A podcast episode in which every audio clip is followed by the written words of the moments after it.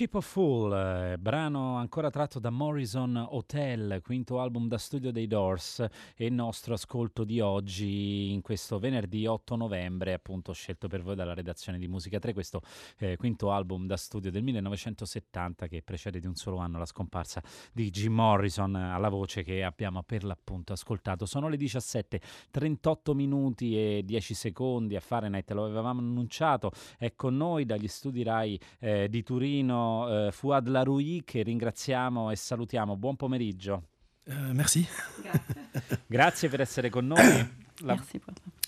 La voce che abbiamo ascoltato in traduzione consecutiva è quella di Cristiana Vezzaro che eh, ringraziamo e che è anche la traduttrice di questo romanzo, Le, le tribolazioni dell'ultimo Sigil Massi, edito da Del Vecchio Editore. E cominciamo uh, raccontando eh, diciamo, la, la, la, quella che è una sorta di rivelazione, di epifania, su questo si giocherà anche uno degli equivoci eh, del, dell'inizio del romanzo, eh, che il protagonista eh, ha mentre si trova in volo per ritornare a casa sua, verso Casablanca. E, intanto diciamo chi è Sigil Massi e che cosa gli accade tra le nuvole, Fouad Laroui Alors, Sigil Massi, c'est un, un, ingénieur, un, un jeune homme d'origine marocaine euh, qui revient effectivement d'Asie, où il a vendu euh, des millions de tonnes de phosphate et qui, dans cet avion, a effectivement, comme vous l'avez dit, une sorte de révélation, une épiphanie. Euh, il ne veut plus vivre dans ce monde moderne. Sigil Massi è un ingegnere, un giovane uomo di origine marocchina che di ritorno da un viaggio d'affari in Asia dove ha venduto milioni di tonnellate di fosfati ha all'improvviso una rivelazione, un'epifania appunto e decide che non vuole più fare questa vita. Non vuole fare questa vita perché si rende conto che è il primo della sua famiglia ad essere andato così veloce, ovvero su un aereo, che eh, suo nonno al massimo era stato su un, eh, su un cavallo e, e, e, suo padre eh, tutt'al più su un, uh, un, motorino che non superava i 50 all'ora. Ecco, questo tema della velocità, che tipo di vertigine crea nel protagonista? Perché si sente, eh, non si sente più a suo posto dopo aver fatto una vita che lo ha portato un po' da tutte le parti del mondo?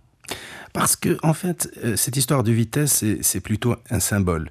Ça veut dire que lui, dans cet avion, il va à une vitesse qui est tellement extraordinaire que ça n'a plus aucun rapport avec son père et son grand-père. En fait, il est coupé de cette filiation.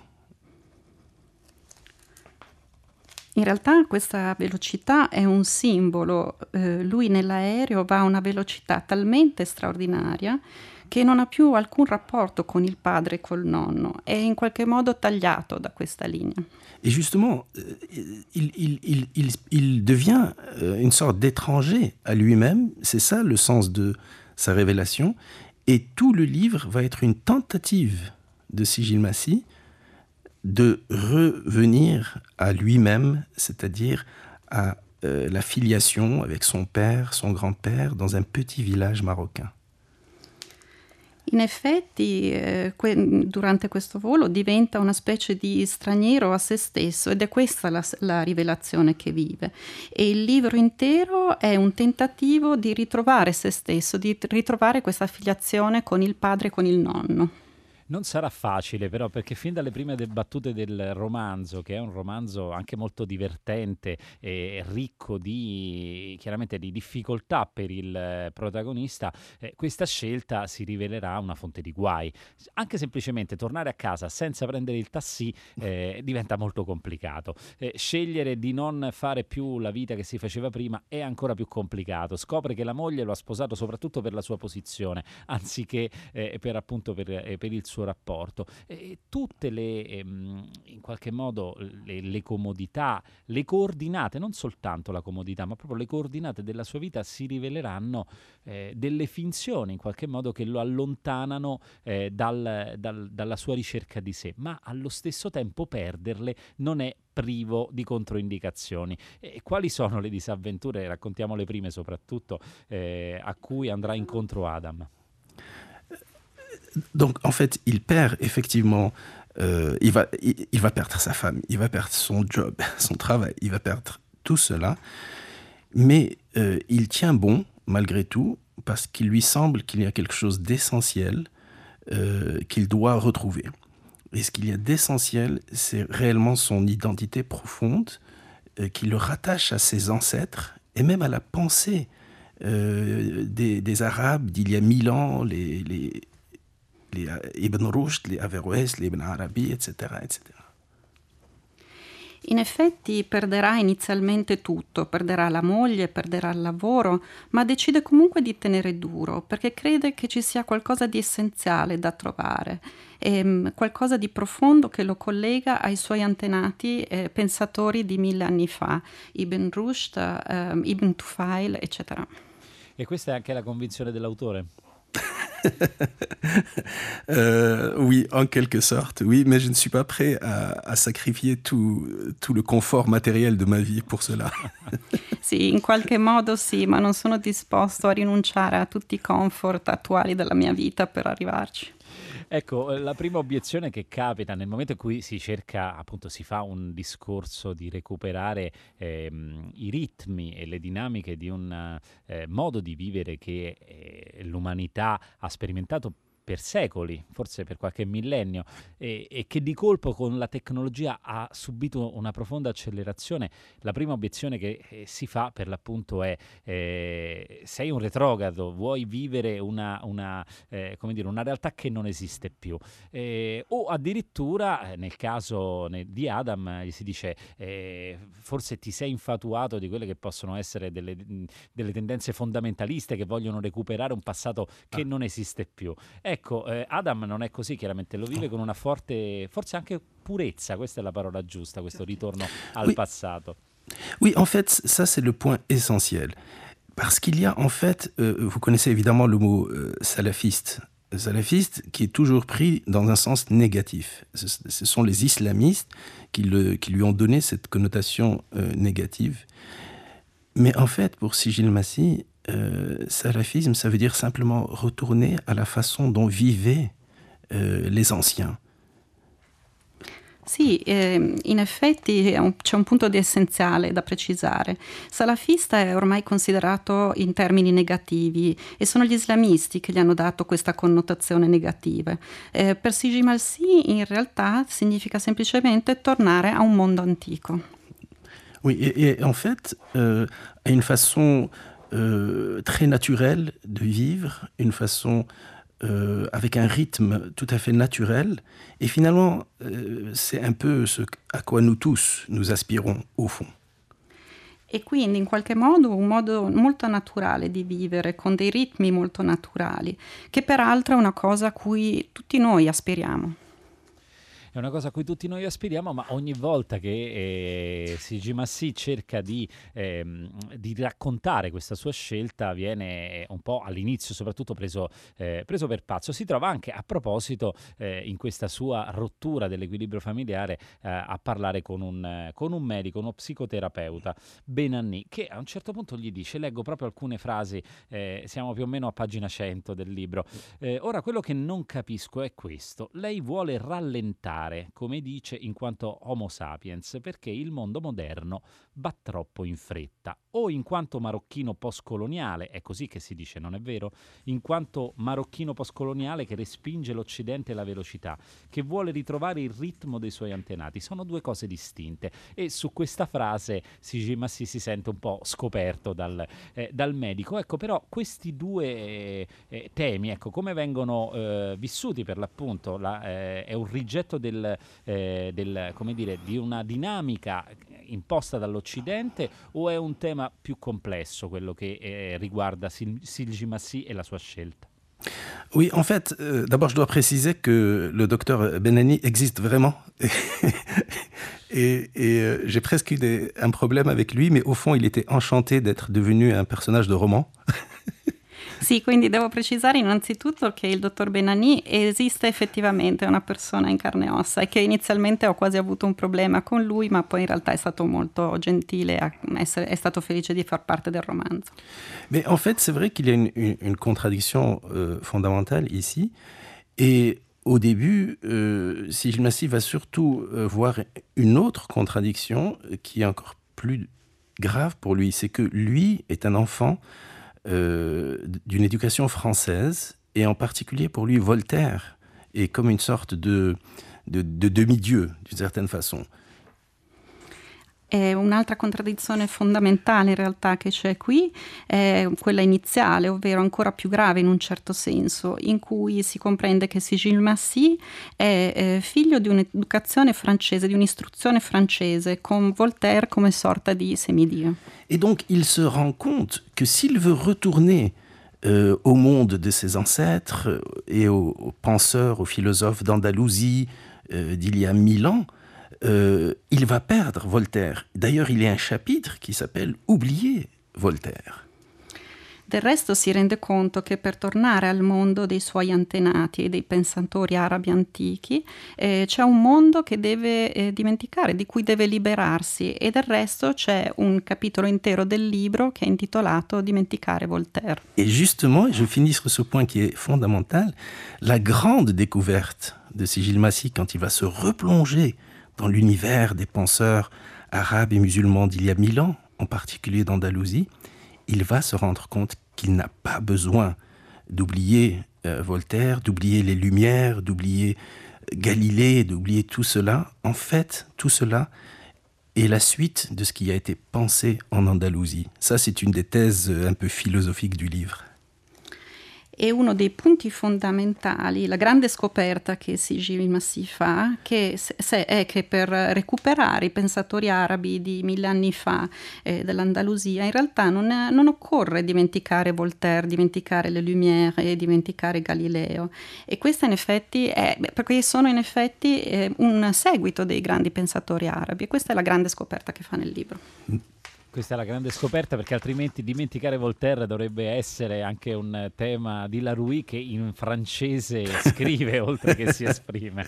E questo, eh, però raccontiamo ancora altri elementi del libro. Eh, che cos'è il Makhzen? Non so se lo ah. pronuncio ah, bene. Ah, ah, ah. Makhzen, euh, c'est le nom euh, qu'on donne traditionnellement à l'État marocain.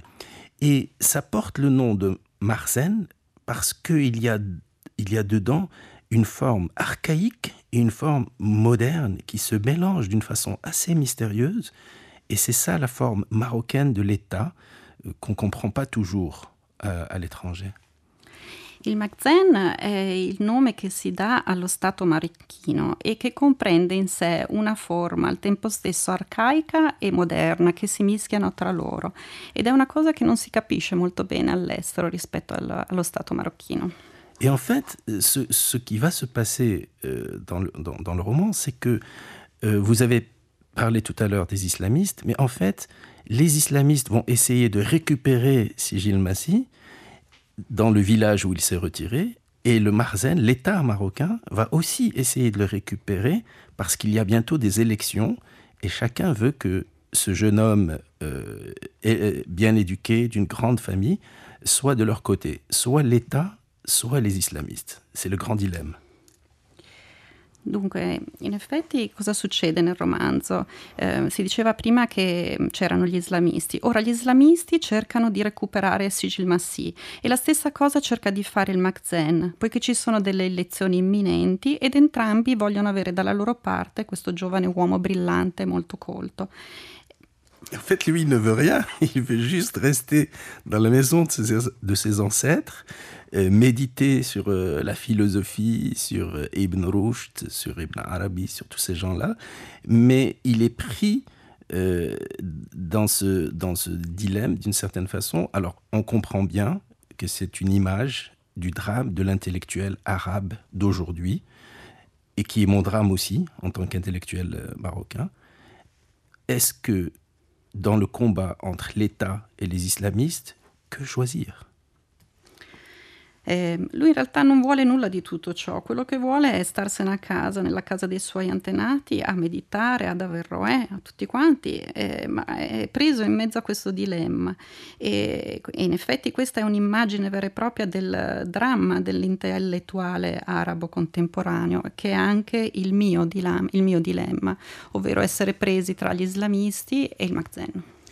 In un certo senso, anche se con uno spirito più divertito, Sigi Massi sembra incarnare almeno in parte lo spirito di Bartleby in una eh, chiave marocchina. Non so se est d'accord là, Louis. Oui, bien sûr. J'ai beaucoup pensé à, Bartleby, ce personnage extraordinaire qui répondait euh, toujours avec cette phrase anglaise euh, I'd rather not, I would not, ou quelque chose comme ça. Et c'est exactement ça. Euh, c'est un Bartleby, mais le problème, c'est que quand euh, Bartleby vivait au 19e siècle, il était, il était en, Amérique, mais notre Bartleby, Sigil Massi, il est aujourd'hui dans un pays arabe, et donc il est pris entre l'État et les islamistes. On ne, peut, on ne le laisse pas tranquille, en fait. Sì, in effetti ho pensato molto a Bartleby quando scrivevo questo romanzo e alle sue frasi in inglese I'd rather not o qualcosa del genere, non, preferirei di no. Ehm, la differenza è che Bartleby è nel XIX secolo e negli Stati Uniti, mentre Sigil Massi vive oggi in un paese arabo. Par exemple, je vais, je vais donner un, un, exemple concret pour vous dire le, le, le désarroi, en fait, dans lequel se trouvent les intellectuels arabes et que j'ai essayé d'exprimer dans ce roman lorsque le président égyptien euh, Morsi, euh, qui était un islamiste, a été renversé par un coup d'État mené par l'armée, par le général Sisi, que voulez-vous que je pense, moi, de cela? Je me suis trouvé à me réjouir d'un coup d'État militaire et j'avais honte de me réjouir d'un coup d'État militaire. Vi faccio un esempio concreto. Um, quando il presidente egiziano um, è stato Mossi, che, che, che, era un islamista, è stato rovesciato dall'esercito del gene, generale Sisi, io mi sono ritrovato a eh, essere felice.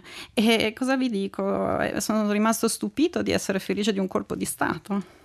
Questo è un esempio effettivamente concreto. Ecco, dal racconto che stiamo facendo i nostri ascoltatori avranno capito che c'è anche una forte dose di ironia e soprattutto questo avviene attraverso la lingua. Mm. E, mh, la lingua su cui si gioca, ecco, sì, prima si parlava dell'amore per l'Andalusia eh, di Silgi Massi, all'inizio del libro eh, è proprio anche il suo utilizzo di un arabo classico, è un esempio eh, diciamo di comicità che si crea tra lui e sua moglie. Quanto è importante, eh, quanto è stato importante, la domanda la, la, la, rivolgerei anche a Cristina Vezzaro che ha tradotto il libro, il, il gioco di parole, scavare nelle parole per trovare per l'appunto la contraddizione, l'elemento comico, eh, ma anche eh, per l'appunto la contraddizione che c'è tra eh, l'aspirazione che ha Silgi Massi e la vita contemporanea che invece gli si impone. Écoutez, moi je crois que je pensais d'ailleurs que ce livre était intraduisible parce que euh, je, je, je, travaille toujours sur, sur la langue et il y a dans chaque phrase des, références culturelles, des connotations, des jeux de mots. Et je dois dire que c'est un exploit, un exploit linguistique de Christina Vezzaro d'être arrivée à traduire ce livre. Au départ, je pensais que c'était vraiment impossible, mais je pense qu'elle a fait un très bon travail. Um, dunque, vi devo dire che iniziavo, inizialmente credevo che fosse intraducibile eh, questo libro, ehm, dove lavoro sempre sulla lingua, ci sono un sacco di riferimenti culturali, un sacco di giochi di parole e credo eh, che Cristina abbia fatto un ottimo lavoro. Mais je crois, et je dois dire tout de suite cela, je ne fais pas exprès, euh, c'est vraiment mon style. Euh, quand j'écris, je suis complètement euh, tout le temps assailli de, références de la culture française, de la littérature française. C'est le monde dans lequel je vis et je ne peux pas écrire autrement. C'est mon style et je ne peux pas le, le changer. Volevo precisare che comunque non faccio appositamente, è veramente il mio stile. Quando scrivo sono interamente immerso in questo mondo di riferimenti culturali e letterari francesi. Il mondo in cui vivo è proprio il mio stile, non, non potrei scegliere di fare. Et vous voyez bien que, en fait, j'ai le même problème que Sigil Massi. C'est-à-dire, moi, je suis né au Maroc, je suis marocain, et j'aimerais bien euh, parfois baigner dans la langue arabe, dans la culture arabe, dans la, pensée des grands penseurs euh, d'Andalousie et de Bagdad il y a mille ans. Mais non, euh, mes références, ce sont justement des gens comme Voltaire, comme Hugo, comme André Breton. Donc j'ai le même problème en fait que Sigil Massi. Et j'ai écrit ce livre, ce roman, pour m'en débarrasser en fait. Eh, in effetti il mio problema è molto simile a quello di Sigil Massi. Sono nato in Marocco e mi piacerebbe molto poter fare un bagno nella cultura e nella lingua araba, ma i miei riferimenti sono prettamente francesi, da Hugo a Voltaire a Breton e quindi in qualche modo vivo la stessa vita di Sigil Massi. E quindi svelato anche quanto c'è dell'autore all'interno del personaggio. Cristiana, Cristina Vezzaro, un commento però su questa traduzione. Sì, eh, dunque questo era il terzo romanzo di Fouad Larui che traducevo fortunatamente perché appunto i giochi di parole, i calambur eh, si susseguono e devo dire che c'è anche una forte, mh, mm, ci sono sempre molti rimandi intertestuali e intratestuali, per cui sostanzialmente quando si traduce Larui eh, bisogna veramente mettersi sulla sua scia e mm, cercare di rispettare nel profondo eh, la rete di significanti eh, del suo, della suo stile della sua scrittura, perché prima o poi risalgono, riemergono, tornano fuori. E sono anche molto piacevoli da leggere, questo lo diciamo noi al, a chi ascolta, Le tribolazioni dell'ultimo Silgi Massi, è un libro edito da Del Vecchio Editore, Fuad Larui e l'autore, premio concours nel 2013, sarà al Pisa Book Festival eh, domani alle 15 in Sala Rossa. Larui, grazie per essere stato con noi. Grazie, grazie mille. E grazie a Cristina Vezzaro per la traduzione in consecutiva. E noi lasciamo ora la linea a Luca Damiani che scalda i motori nello studio accanto con 6 gradi. Un saluto dalla redazione di Fahrenheit, Giosuè Calasciura, Carlo D'Amicis, Lea Gemmato, Clementina Palladini, Daniela Pirasta e Laura Zanacchi, regia Benedetta Annibali, mentre Luciano Panice ed Enrico Murgia si sono alternati in console. Un saluto da Susanna Tartaro. Alla cura di Fahrenheit, Graziano Graziani che è stato ai microfoni, vi auguro una buona serata. L'appuntamento con Fahrenheit è per lunedì.